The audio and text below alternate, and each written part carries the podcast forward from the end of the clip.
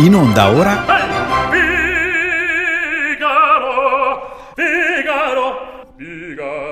Compresse di musica, dalla classica all'opera, dalle colonne sonore alle arti visive. Nessuna nota esclusa, da assumere senza prescrizione. Programma radiofonico curativo da ascoltare prima, dopo e durante i pasti. Tenere alla portata di bambini e curiosi. Crea acuta dipendenza musicale, a cura di Viviana Marconi, musicologa, musicista, marconista.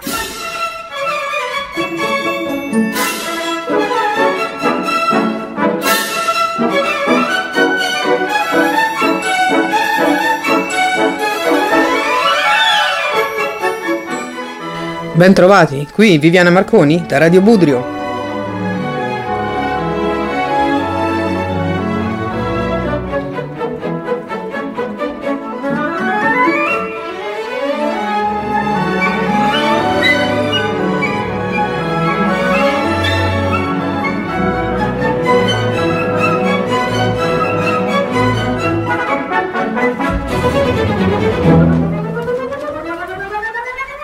Eccoci di nuovo davanti a un'opera di Giacomo Puccini e per l'esattezza la terza in ordine di produzione.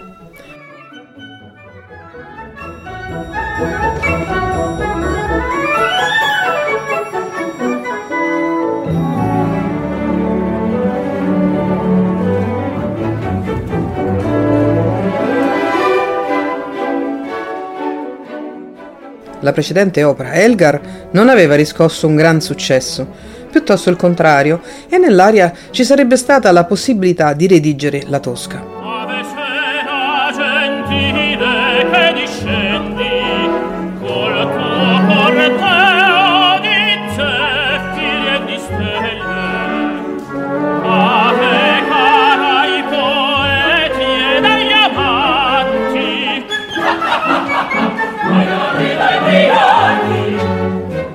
fatto quest'opera arriverà quasi dieci anni più tardi nel suo repertorio e al suo posto sarebbe stata redatta invece proprio la Madame Lescaut.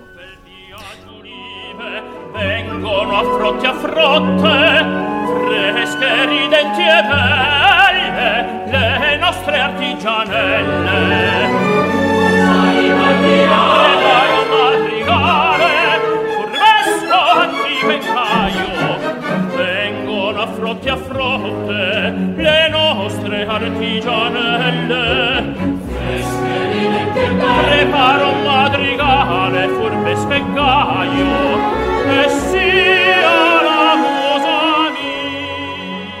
Già qualche anno prima a Puccini era stato prospettato il soggetto del librettista Ferdinando Fontana, autore di quello dell'Elgar, ma l'interesse per il compositore fu nuovamente indirizzato su questo argomento dall'editore Ricordi, che aveva stipulato un contratto con Marco Praga e Domenico Oliva per un libretto basato sulla storia del Cavaliere de Grie e di Manon Lescaut.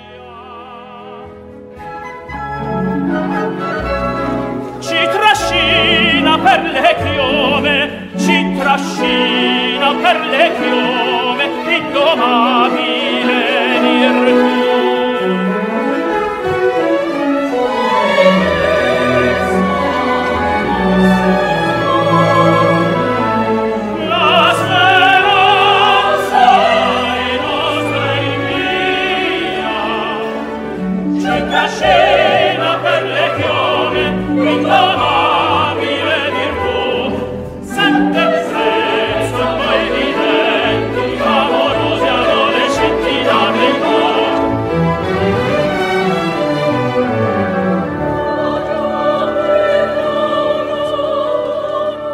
Giacomo Puccini si trovò nel periodo della stesura della Manon a lavorare su più fronti. Rimise mano all'Elgar, cominciò il nuovo lavoro operistico e nel mentre scrisse anche una riduzione di un'opera wagneriana commissionatagli proprio dall'editore Ricordi.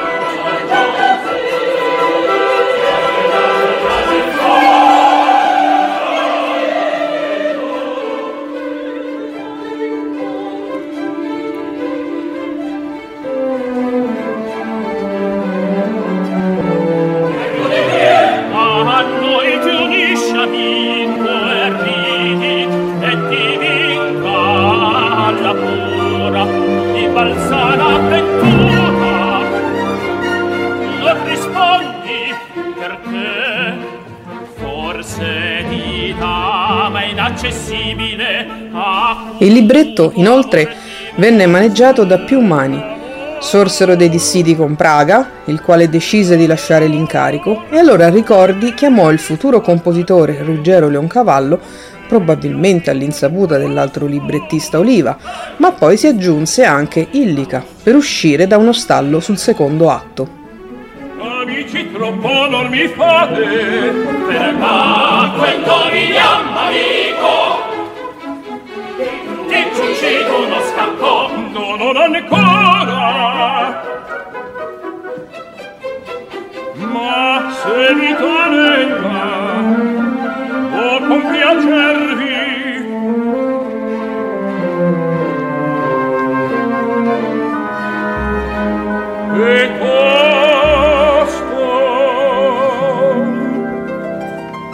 Dopo tutto questo lavoro, la prima slittò di un anno, poiché Puccini fu sempre preso da ulteriori impegni anche all'estero, e così l'opera fu terminata nell'ottobre del 1892 e messa in scena la prima volta il 1 febbraio 1893 al Teatro Reggio di Torino, con un immediato e caloroso successo.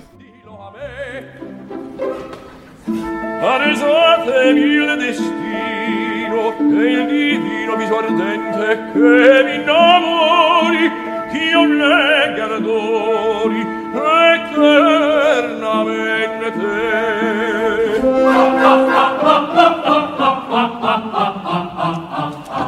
Te tra voi belle blu e bionde si nasconde giovinetta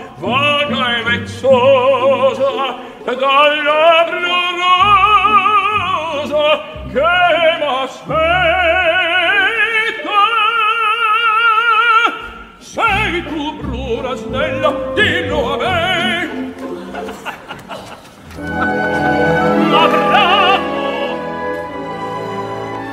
Il soggetto di questa composizione era già stato affrontato da altri compositori, tra i quali Jules Massenet nel 1884. Ma Puccini pensò che lui l'avrebbe affrontata con una passione tutta italiana, diversamente che nello stile francese.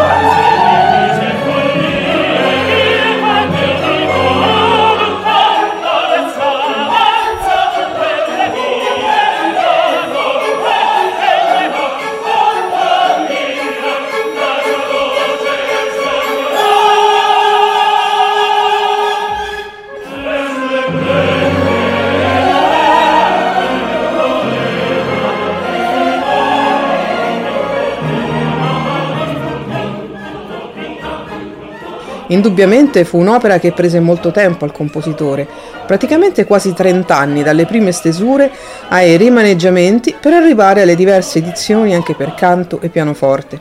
Sicuramente fu la prima vera opera che lo portò sulla sua strada della composizione, nell'affermazione del suo stile.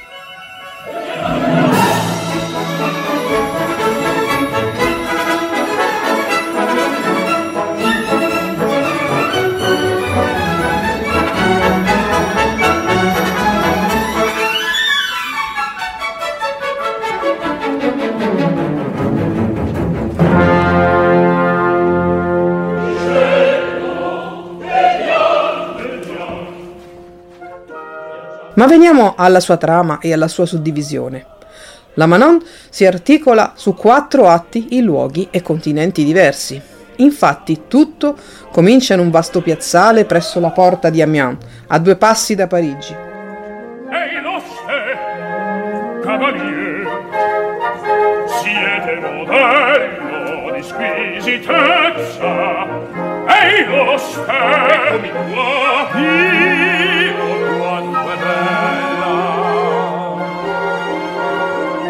Buonanotte amico, qui posevo. scusate.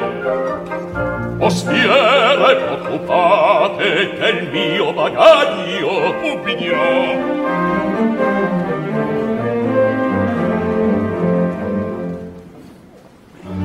prego, mi vogliate seguir.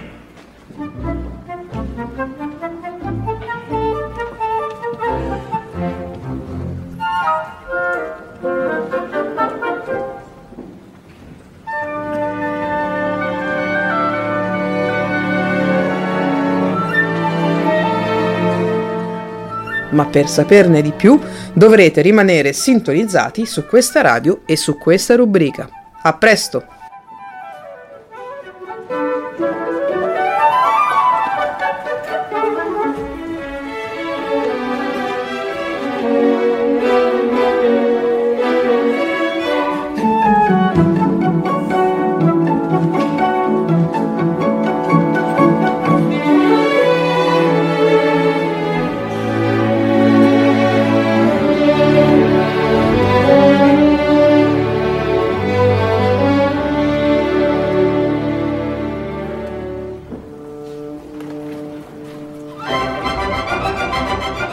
Era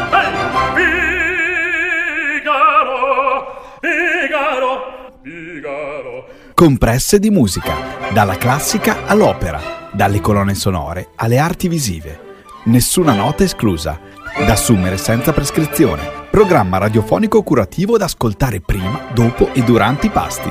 Tenere la portata di bambini e curiosi crea acuta dipendenza musicale, a cura di Viviana Marconi, musicologa, musicista, marconista.